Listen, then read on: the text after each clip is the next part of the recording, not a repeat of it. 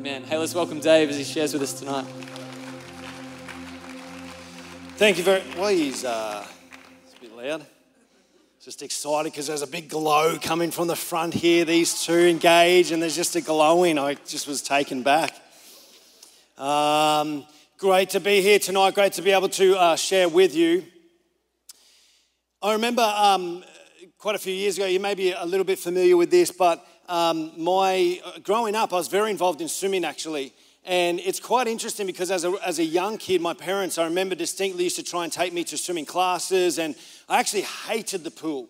Uh, I'm sort of actually back there now. I hate the pool again. But, um, but for, for a lot of the part of my life, um, swimming was a really big thing for me. And so as a little kid, they take me to swimming lessons and I hated it. And, but I have, I have an older brother and an older sister. And my older sister in particular, she got quite involved uh, in swimming. And for whatever reason, she really wanted to encourage me to get involved in it. And so I think it was probably now around seven years old that she was like, you know, come to the swimming club. She was really involved in the local swimming club and things like that. Come down to the swimming club and get started. And she was trying to entice me with all sorts of different things. And she'd buy me lollies and all sorts of stuff. And I just, I didn't want a bar of it.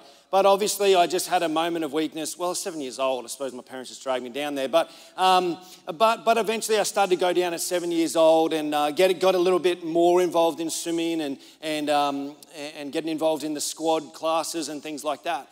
Uh, but for those first couple of years, I, I, started to realize, oh, hang on, there's a bit of a, maybe a bit of a gift or a bit of a talent uh, around this swimming aspect. And by the time I hit sort of nine years old, I actually started to get really competitive uh, into swimming.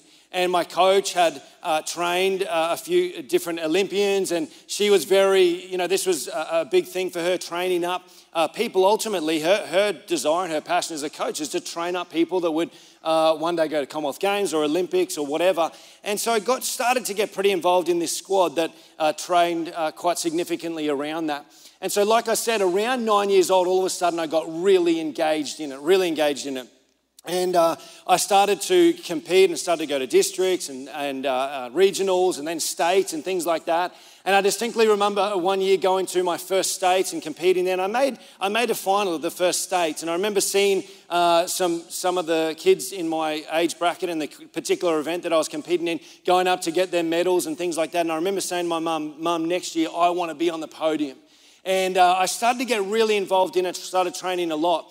I started training about 11 sessions a week, and, and uh, it was like every morning and every afternoon. And I'd get up every morning, from nine years old, I'd get up at 4.30 a.m. every morning, go down the pool. Sorry, not Sunday morning. Sunday morning was off.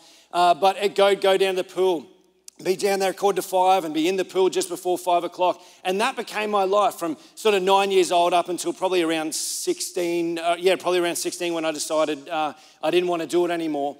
And, uh, but I was, I was consumed by it and I lived and I breathed it. And if anybody was to kind of look at my life through that season, just go, uh, you know, what, what is David most passionate about? What is he living for? Like, it would be so obvious that swimming was a really big part of my life, that, that it was key, it was priority for me. And I was such a goal setter as well in the midst of that. Uh, so I would just set these goals. Okay, this is what I want to achieve, and I would go after it. And I'd really uh, just seek that out and go after it.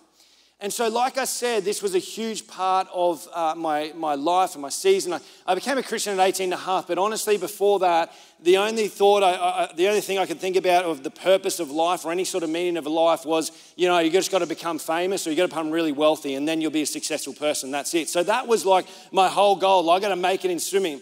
And then even when I quit swimming, I thought, okay, well, what am I going to do now? Like, I can't be a nobody. I'm going to be famous, right? So I'll just take up tennis. And then all of a sudden, I had new goals. I'm going to go to the Australian Open. I'm going to go to the US Open and all these sorts of things. But I was consumed. There was this, if anyone asked, what is David into? What is, what is he pursuing? What is he seeking most in his life? That was it because it just was everything uh, to me.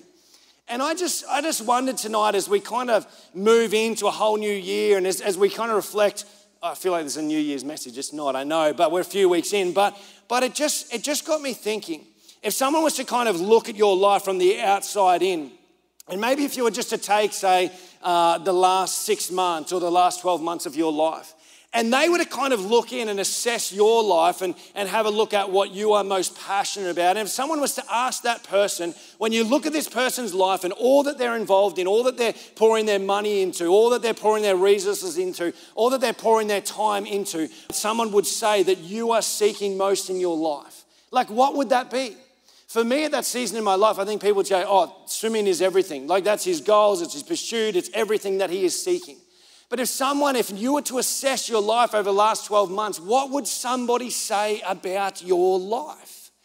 Would it be something about your business, something about your career, your studies, the pursuit that I need to get this job, I need to get this career path? Like, this is priority to me. Would they say, I think they're pretty passionate about the, this career that they're on board with? Would it be something around finances? Would it be something around investments? Would it be something around relationships? They, they are seeking that person uh, would it be something about, I don't know what it is, but what is it for you? Is there something that someone say, I think this is priority? I think that is what they are seeking most.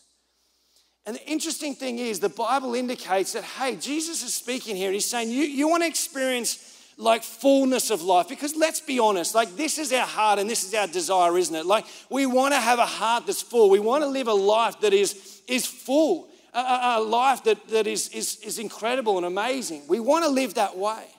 And Jesus says these interesting words. He says, Hey, if, if you want to experience life and life to the full, seek first not the things of this world, not, not career and not money and investments and relationships and all these things, although they are good things. But if you're going to seek anything first in your life, he says, Seek first the kingdom of God and his righteousness. That's what you should seek. That's what you should pursue. And, and, when you do that, all these things will be added unto you. And I just wonder tonight that as you reflect back, maybe over the last six months or 12 months, and someone was to look at your life, would they say, that is exactly what they are seeking? There, is, there can be no doubt about it. I know this person, and I know what they're pursuing, I know what they're seeking, and it's the kingdom of God. There can be no confusion around that. That's what it is. If there's anything inside you that thinks, oh, I'm not sure if that person would say that because there is such a pursuit in this area or there's such a pursuit in this other area in my life. And, and you know what? I don't just think this is for you, I think it's for all of us. I think the temptation to be consumed and trapped and, and, and, drawn in by the things of this world is so, so easy. And yet it's so fascinating because these are the very things that actually pull us away from life and life to the full. And yet it's so easy to be drawn into the things of this world. But God says to you and He says to me, He says, I want, because, you know why? Because He loves you. That's why. Because He loves you so much, He says, I want you to. I want you to seek first the kingdom of God. I want you to seek first my kingdom and his righteousness. Why? Because when you do that, when you do that, you'll experience life, an extraordinary life, like life to the full. I don't want you to dabble in the things of this world because it'll always let you down. It'll always let you down. Some of you are here tonight, you don't even, you never even step foot into church, you're being dragged along or pulled here, or you're watching online, and there is something in your heart that says, I need, there's just, the life that I'm leading is not working, and He's inviting you in. He's inviting you in to say, I can give you the life that your soul is so hungry for. I can give you the life. Jesus is saying, I can give you the life that your soul is so thirsty for.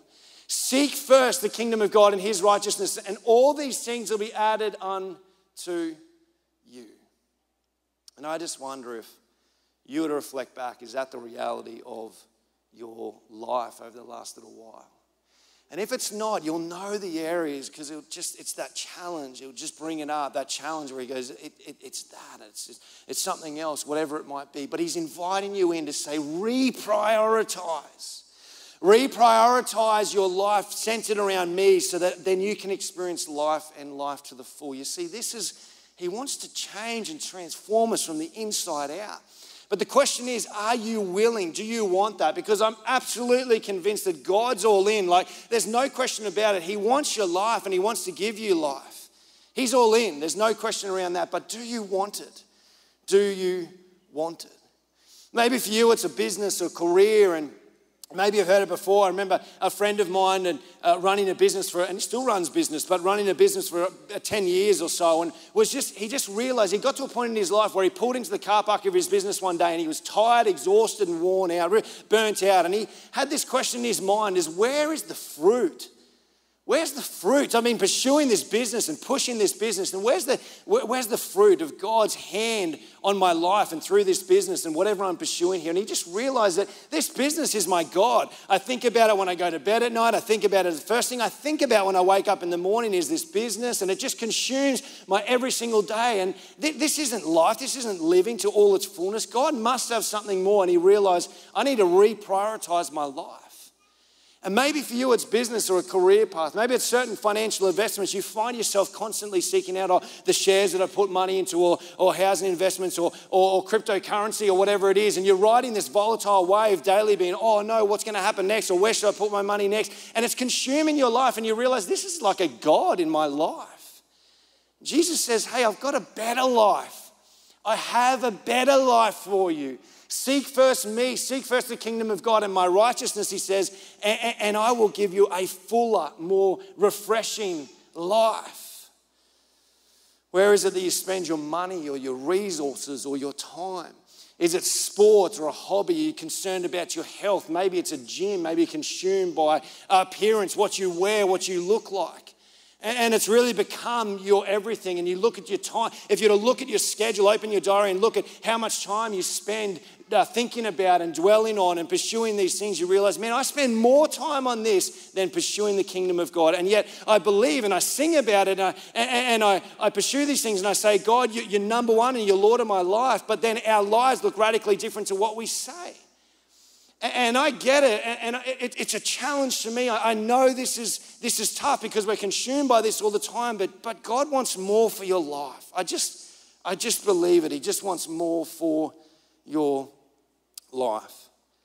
Maybe it's to do with your phone or social media. This is massive today in our culture. I know at times in Connect Group before, we've, you know, you jump on your phone. I, I know how to do it on the iPhone. I don't know about other phones, but on the iPhone, you can go into your productivity and you look at your day and, and where, where you've spent time on apps or, or, or, your week and what you've spent most time on. And if you look at that on social media, Facebook, you know, an hour, and Instagram, two and a half hours, and uh, the Bible App, three minutes, and, and, uh, and you know, look, where, where is your time going? Is there something in there you go and you realize, you know what? I'm spending what, three hours a day on social media? What could happen? What could happen in my life? What could happen in the spiritual realm if maybe I devoted even half of that time to prayer or devoted half that time to reading God's word or whatever? What could God do in me? What could God do in the lives around me? What could God do in this community if I started to devote and reprioritize my time centered around the kingdom of God? What could happen? And I, I'm just convinced that God's saying to you and He's saying to me, like, I love you so much and I just want your life. I want you because I have so much more for you. And how sad to think that we are living a life so below the, the life that God has for us. There's a quote by William Temple that says, Your religion is what you think about in your solitude. Or your religion, or you could put it this way your religion is what you do in your solitude. When you have those moments of, of just a moment to yourself or a break where you think, I've got spare time for me and I can literally do anything, is there this hunger or this thirst inside of you that says, I'm just going to open God's word, I'm going to pray, I'm going to spend time with Him, I'm going to sit in the quietness and the stillness of God in this moment? Or is your first response, I just open up the phone or go on social media or, or, or just do whatever you want to do? Or is there something that says, no, I need to, I need to prioritize God? Your, your religion is what you think about in your solitude. And I came across this passage, and again, it just centers around this concept of God, uh, of, of us, God wanting us to seek Him. And in Deuteronomy 4, it says, uh, to give you some context here, God is speaking to the people of Israel, saying, "Hey, I, want you to, I want to be your king. I want to be your God. I want you, uh, I want, I want, you know, God saying, I want you to be everything. And, and, and, you know, later we read about the Israelites wanting a king, and he's saying, Don't, don't ask for a king because you'll start worshiping, following that person over me. I want to be your king. And it says this in Deuteronomy 23, so powerful, but it says, Be careful not to forget the covenant of the Lord your God that he made with you Do not make for yourselves an idol in the form of anything the Lord your God has forbidden, for the Lord your God is a consuming fire, a jealous God. In other words, He's jealous for your life. He loves you and He values you so much. He, he, he's, he's for you. This is His heart. He doesn't want you to dabble in, He doesn't want you to get consumed by, by, by the gods of this world, by things of this world. He says, I want to be number one in your life. And I get it, it's such a massive temptation for us, but He says, No, make sure you prioritize me as first seeking me first. Skipping down to verse 28, there you will worship man made gods or of wood and stone, which cannot see or hear or eat or smell. It's ridiculous when you think about it. We can, we're consumed by things of this world that is, is literally no comparison, comparison to the creator of the universe. And yet we still go to these things for contentment. We still go to these things for joy. We still go to these things to be filled up with our souls. And God must be, and He's such a gracious God. But there are times I just, so often I've prayed recently, God, just forgive me. I'm so sorry that I've looked at things of this world instead of you. You must be there going, why did you pursue that? Like, I'm the creator. I know what's best for your life. I know what's best for your life. But if from there you seek the Lord your God, you will find him if you seek him with all your heart and with all your soul. This is a promise from God that if you, if you seek him, you'll find him. When you're in distress and all these things have happened to you, then in later days you will return to the Lord your God and obey him. For the Lord your God is a merciful God. He will not abandon or destroy you or forget the covenant with your ancestors, which were confirmed to them by oath. Here, God, this is a, this is a great message. Here, God's saying to you, He's saying, listen, like, if you pursue me, you'll experience life and life to, to, to the full. Seek me. And when you do, you will find me. Like it's a promise. And it's, it's written throughout the New Testament as well. God promising, if you seek me with all your heart, you'll find me. You'll find me. Extraordinary promise.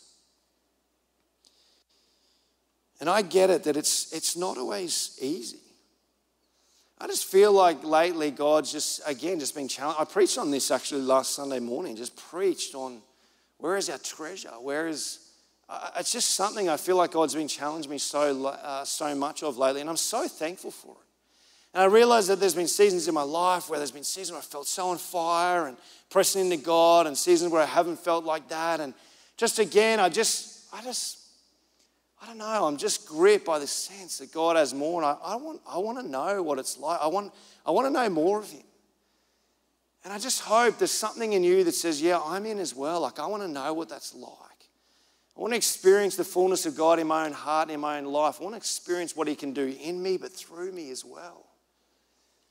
I'm convinced, Hosea 10 12, actually, I think, um, I can't remember it exactly, but just reading it yesterday, it's this word just talking about just, just uprooting and, and plowing through the hardened soil and turning it up so that He can plant seeds in our hearts. And it's, it's this imagery of God just wanting to turn up the hardness of our hearts and saying, I've got more. I want to fill your heart, but would you open up your life, open up your heart to me so that I can fill it? So that I can fill it. I think there's something that we need to ruthlessly eliminate things that are preventing us from drawing closer to God. And you know what those things are, but as you sit here tonight and you listen, God, I just, God willing, there's something that God is knocking on the door of your heart saying, you know what that is, that thing that you, you need to just reprioritize is the right word, really, reprioritize in your life. Is there something you know that you're consumed by, that you sit on the lounge or you're flicking through Instagram, it's just consuming time.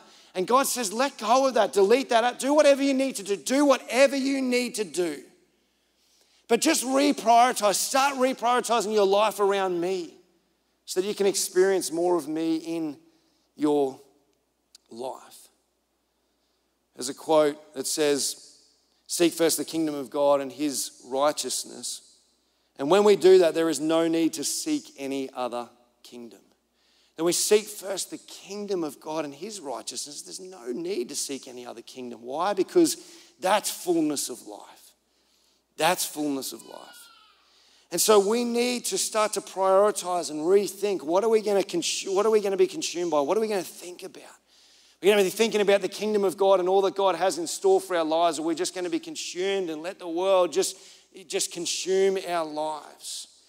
Philippians 4 8, it says, Whatever is true, whatever is noble, whatever is right, whatever is pure, whatever is lovely, whatever is admirable, if anything is excellent or praiseworthy, think about such things.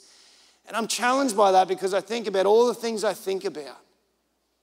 Is the kingdom of God the, the key thing that I think about? It's such a challenge for me. And I get it that it's so easy and it's so, it happens so quickly. We start being consumed by the things of this world and, and, and we prioritize things of this world, it just, it just, it just consumes us so easily. It consumes us so quickly. And, and I realize I'm guilty of that so often in my own life. I recently, um, I just caught up with some, um, this is kind of sort of after schoolies and after Red Frogs, and earlier at the start of this year, this year, just as a bit of a core team, we caught up afterwards and um, as a bit of a debrief from schoolies and all that sort of thing. And the meeting was at a, a friend of mine uh, at his place. And I drove to his house, and when I rocked up, there was a few people already there. And as I came, uh, walked up the driveway, there was this Tesla parked in the driveway.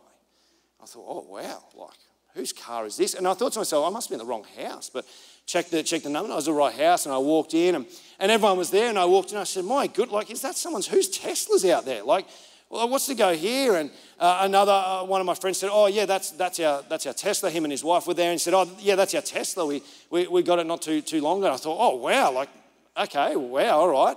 And he goes, yeah, more than happy to show you it or whatever. I said, I don't know if I should, you know, because, you know, if I go have a look at it, then I'll probably want one, you know. So I said, I, I, don't know if I, I don't know if I want to have a look. He said, no, like, just come and have a look at it. And anyway, we did a bit of a meeting to catch up and all those sort of things. And then afterwards, he said, oh, I'll, I'll show you the, show you the car. I said, yeah, I must admit, I'm intrigued. I want to have a look at it. You know, I've never seen in one or anything like that. I've heard a little bit about him. And I'm not a big car person, but I heard a little bit about him. And he goes, yeah, sure.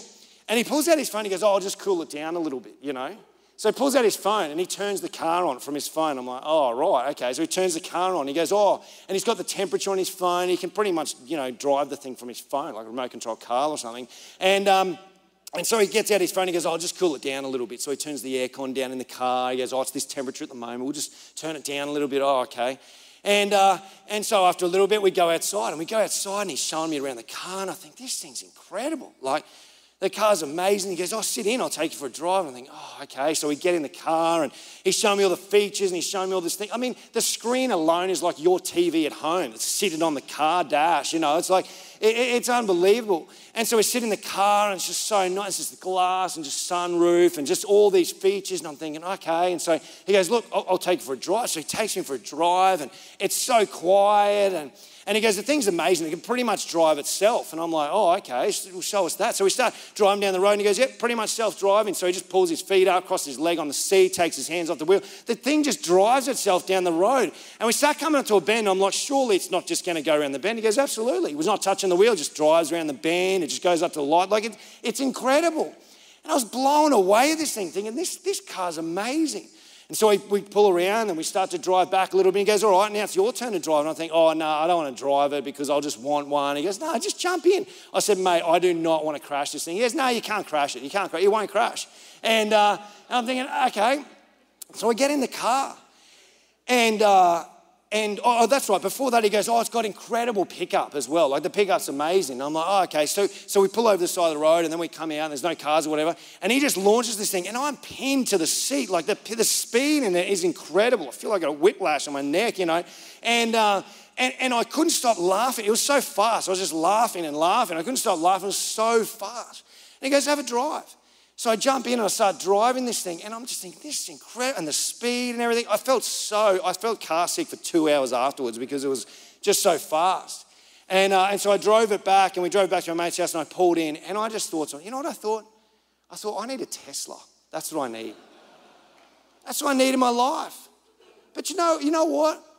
Before I got in that blooming car, I was content with the car I drive. I thought it was a great car. Not anymore. I need a Tesla. That's what I need for my life. And so I go back inside and I'm sick as because it's too fast. So yeah, don't get one. You'll get car sick.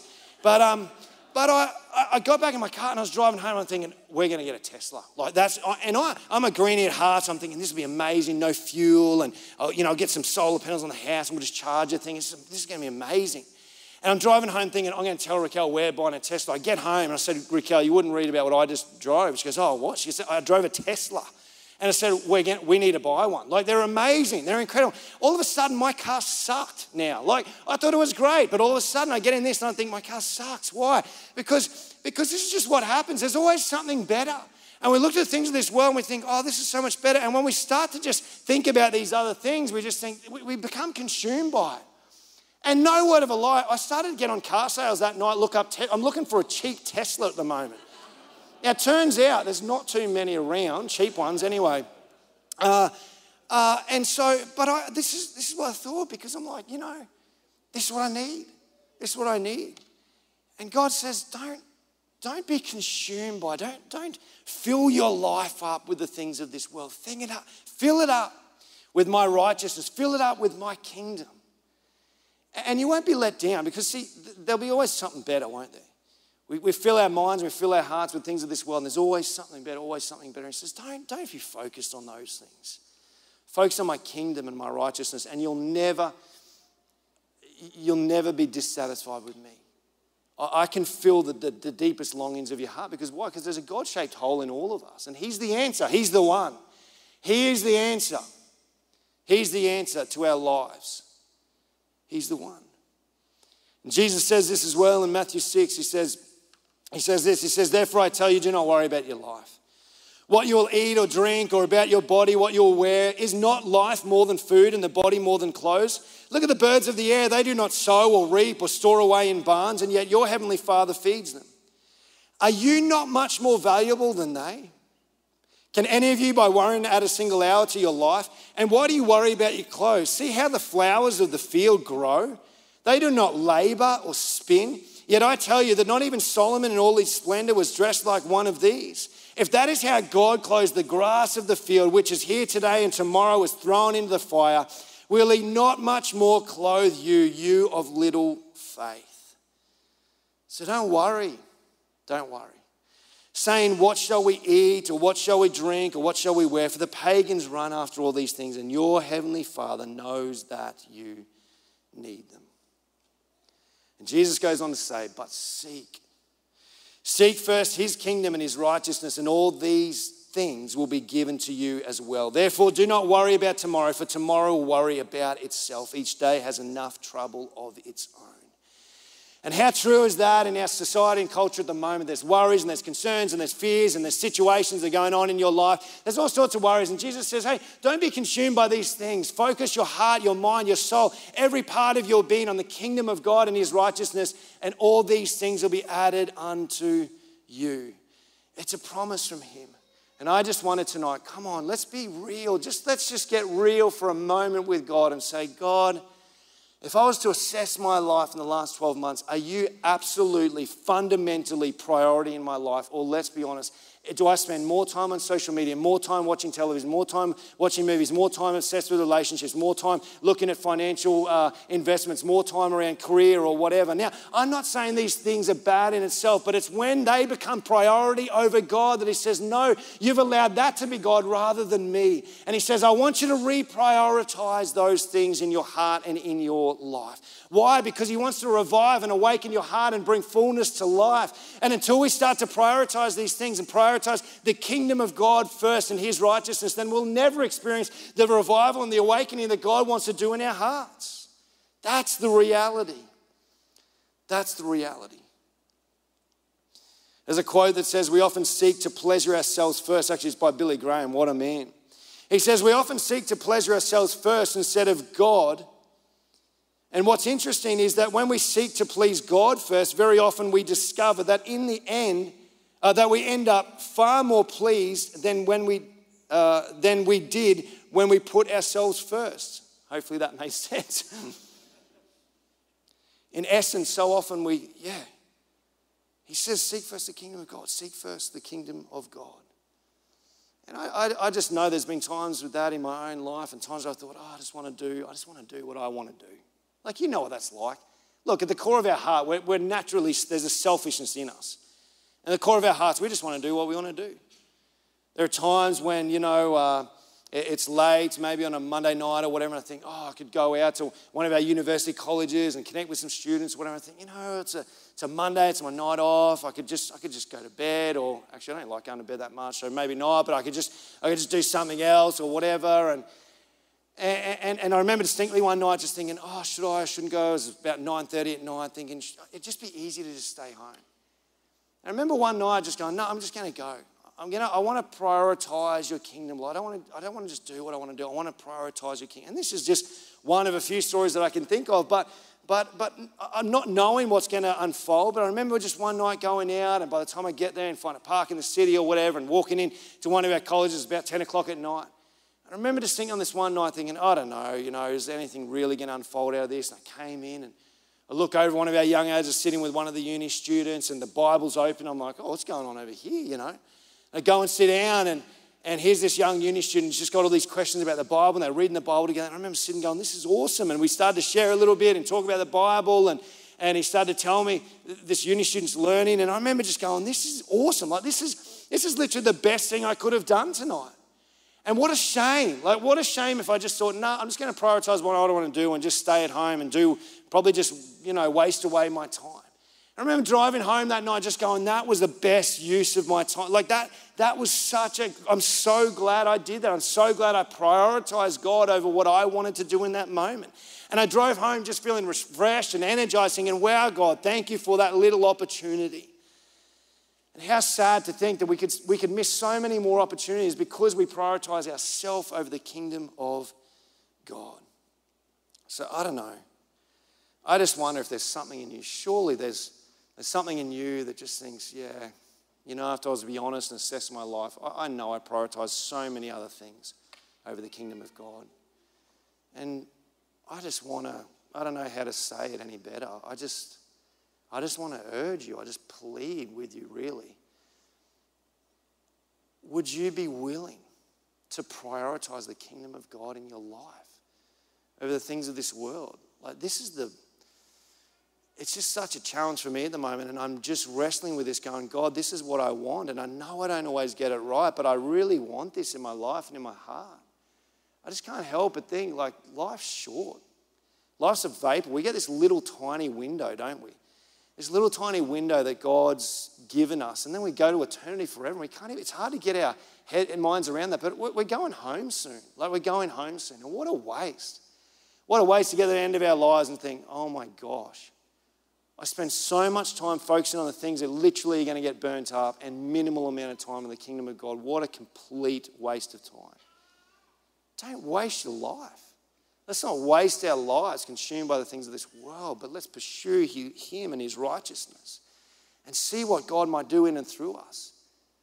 See what He might do in this community as He uses us as we say, okay, God, just, just plow the hardness of my heart, bring up the stuff Show me what it is in my heart that you need to just reprioritize. And help me to do it, God. Because you know what? We're weak and it's hard and it's tough and it's just it's this battle that, that rages. But let's not succumb to this battle, but say, God, I need you and I need you to help me in this. And part of the ways is not just giving up some of these things in our life, but replacing them. It's like somebody wants to lose weight. Don't just not eat, you'll dead set die. Like you've got to eat something. So, what you need to do is replace it with something else, replace it with good food. So, don't just say, okay, I'm going to give up these things, replace it with Him. Say, okay, I'm going to get rid of some of this stuff that's taking up time in my life, and I'm going to prioritize it with reading the Bible, praying, getting in Connect Group, joining a corporate prayer meeting, whatever you need to do that's going to help you prioritize the kingdom. Replace those things with Him. And I'm absolutely convinced that fundamentally prayer and uh, reading God's word is so key. I know I harp on about it, but, but to grow spiritually, I think these are absolutely fundamental in your life. If you're not in a corporate prayer meeting, I just encourage you, would you be willing to say, okay, like, like honestly, how much time do you spend on your phone or work or sleep or whatever it is all week? How much time do you spend in a corporate prayer meeting, say? How much time a week? For, for some of us, maybe for me, it could be zero. For, for some of you, it could be, okay, half an hour. It, and I'm challenged by this as well. And I struggle with prayer. That's why I just commit to a corporate prayer meeting. That's why I commit to praying with others because I struggle with it. Uh, or how, how much time do you spend reading the Bible every day? How much time do you read, you read text messages and social media things and, and news and all that sort of stuff? How much time are you in His Word every day? Just say to yourself, maybe tonight, say, God, I just want to start with five minutes a day, five minutes a day reading your Word. And do that consistently, and you'll begin to be changed from the inside out. And you know what I encourage you? You know, people talk about having a comfortable chair that you sit at in home. Don't get a comfortable chair. Why? Because I just fall asleep in it. I struggle with this. I literally feel like God's told me to just stand up reading the Bible now because because He's like, you fall asleep, David. Like you just fall asleep reading the Word. So I just gotta I gotta stand up now. But but but just deciding in your heart, deciding in your heart, hey, that I'm going to reprioritize. I'm going to I'm going to commit to a prayer meeting. I'm going to commit to reading God's Word, so that I can just experience the fullness of God. And I just I don't know. I just want to urge you. Would you be willing? Would you be willing? to seek first the kingdom of God and his righteousness, and all these things will be added unto you. Let's not, let's not do another year or another few months or, or just being consumed and gripped by the things of this world, but let's be gripped by his kingdom and by him. Father, we thank you uh, for your word. And I don't know, I, I'm just convinced that you're speaking to people here tonight. And I always struggle with, you know, I just wrestle God just with with that sense of, I don't know, just, just wanting you to speak and wanting you to, uh, to move in people's hearts, great God. And I, I know my limitations. I know there's nothing I can say that will, will impact our hearts. It's only by the Spirit of you, great God. And, and I just pray that there's something about your word, Father, that might challenge us and change us tonight and impact us in a way, Father God, that you'd, you wouldn't let us go, I suppose, that, but you'd grip our hearts in a way that says, come on, come on, reprioritize, reprioritize your life and your time and your resource, your money, reprioritize to do a new work. I just believe from the bottom of my heart that this is so critical for us in order to experience the revival and the awakening that we need, like we, we need to be revived. It starts with my heart. It starts with our hearts. We need to be revived and awakened. God, you know my heart because it's the stuff I've been praying and the things you've been challenging me on, but I just don't want to, I just, I just don't want to I don't want to be just consumed by the things of this world. I want to know you in a deeper way, and I want to know the fire in my heart for you, like that deep fire, that deep passion. It's like Jeremiah, God. In your word, Jeremiah says he's consumed. It says he says it's like a fire in my bones. Unless I, it's all consuming. Unless I speak this out, I, I will die. And I just pray, it just makes me think, what could you do with a body of people? What could you do with a group of people with a hunger and a passion and a thirst like that in their hearts, deep within their soul that says, I, am just, I'm all on about God. That's what I want. That's what I want. Hating sin and fearing God, hating sin and hungering after God, pursuing Him. What could you do? And God, I just pray to pray, God. I just want you to just move in our. Lord, as we sing these words, as pray that we'll be moved in our hearts. I just, as we sing these words, great God, I just pray that we'll respond to you. That you'll identify those things that we need to reprioritize or get rid of for that matter. And that we'll worship wholeheartedly, saying, Okay, God, help me. That we'll respond to you in this moment. So we thank you, God, that you're God who speaks. Your word's so powerful. And uh, we just pray this would be more than a message, but this would be a transformation that would start to take place in our hearts and our lives this week. We thank you, Lord, and we praise you, and we commit these things to you in Jesus' mighty name. Amen. Let's jump up on our feet. And in a way, like I prayed, I really just I want to invite you, really. I don't know what it is for you, but if there's something that God has spoken to you about, that in this song, it's really between you and God. In this song, I just want you to invite you to respond to Him and say, okay, God, I know this, this area. There's this, this thing. I need to let go of it. I need to reprioritize. I need to get rid of it in my life. And I just pray that in this song that you would pray to Him, seek Him on that and say, God, help me in that. And that you would uh, respond to God. We're going to sing these words, um, these, these um, powerful words, um, which I've had a mind blank on, but they are powerful words. Um, and I told Travis to sing the song, but it's so powerful. So we worship our great God. Um, yeah, let's do that. Let's worship Him.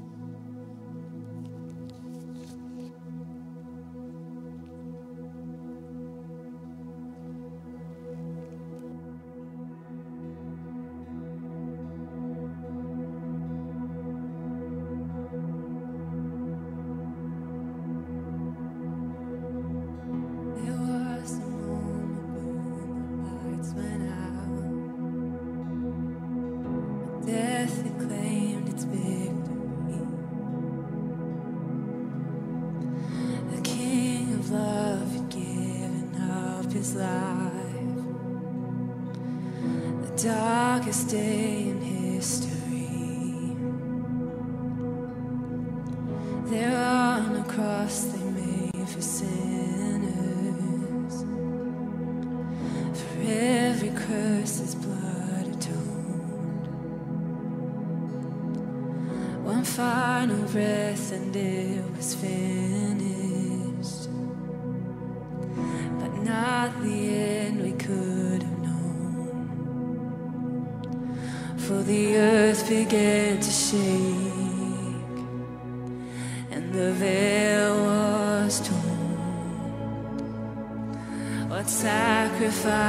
Sacrifice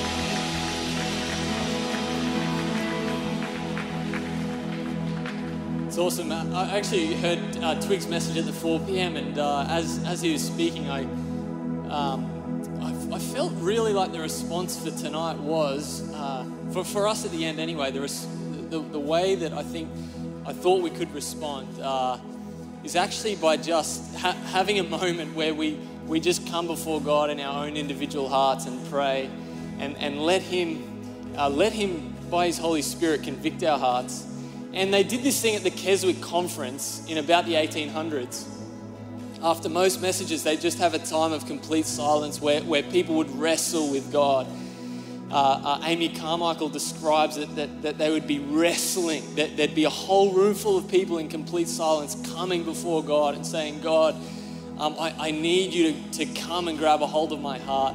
And so I wonder if we can just do that now, Ben, if we can just have a moment of silence uh, here in this room, and, and we just, I wanted to just allow you in this time. It's going to be a few minutes, it's going to be about five minutes.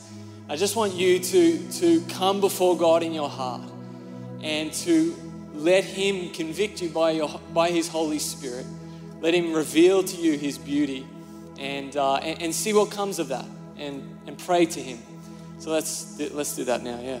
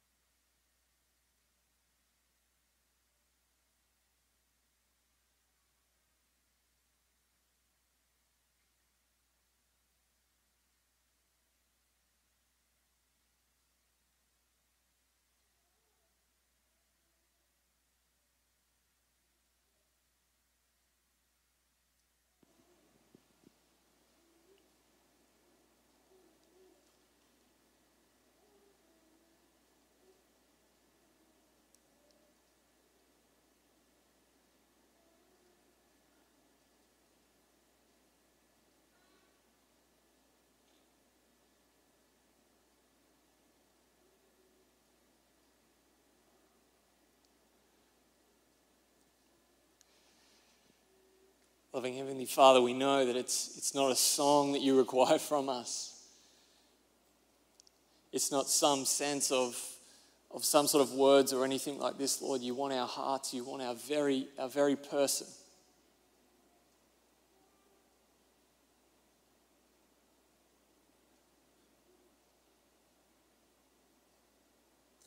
Father, I do get a sense, I do get a sense that you're calling us tonight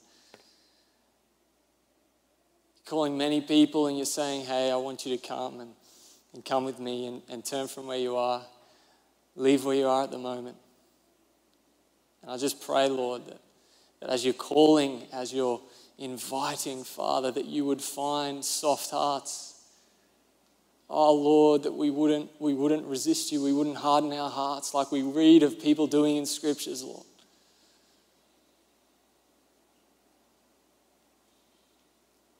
That as you're speaking to us now, as you're saying, This is what I want you to do, Lord, that you would, ref- you would find people who will obey that, not, not knowing the, the end or where it ends or what's meant to come of that, but trusting you, Father.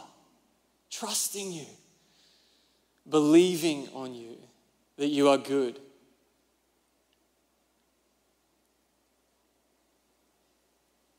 That you want what is best for us and that you will lead us into life.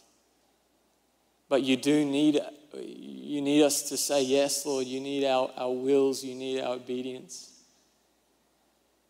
And so I just pray, Lord, we, we wouldn't leave this place, Father, with a sense of um, that, that was a good night.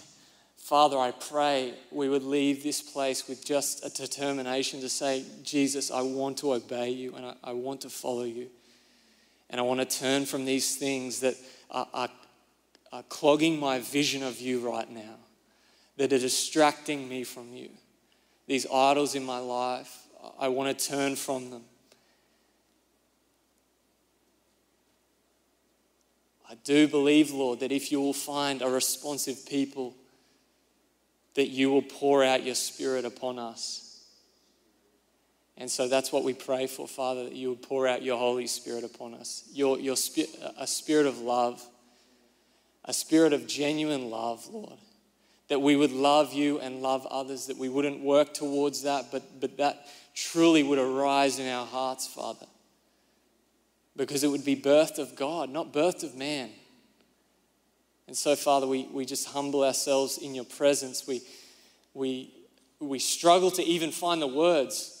We struggle even to find the words, but we believe that even in this moment, you are interceding on our behalf. You are praying for us. And that's, that's very powerful for us to know that Jesus, you, our Lord, our Master, you're praying on our behalf. And so things will begin to shift in our lives as we give you our obedience. And so I pray, Lord, that that would happen in us. God, how we desire you. God, my heart desires you. We desire to see you. Blessed are the pure in heart, for they will see God. So we look to you tonight in Jesus' name. Amen. Amen. Praise God. Hey, whatever God's called you to do tonight, you head out and do that this week. Uh, in full faith and confidence in Him. We're going to have dinner now as well, but it's great being having with you, uh, being with us uh, together tonight, also online. Pray you've been blessed as well. We'll see you again next week.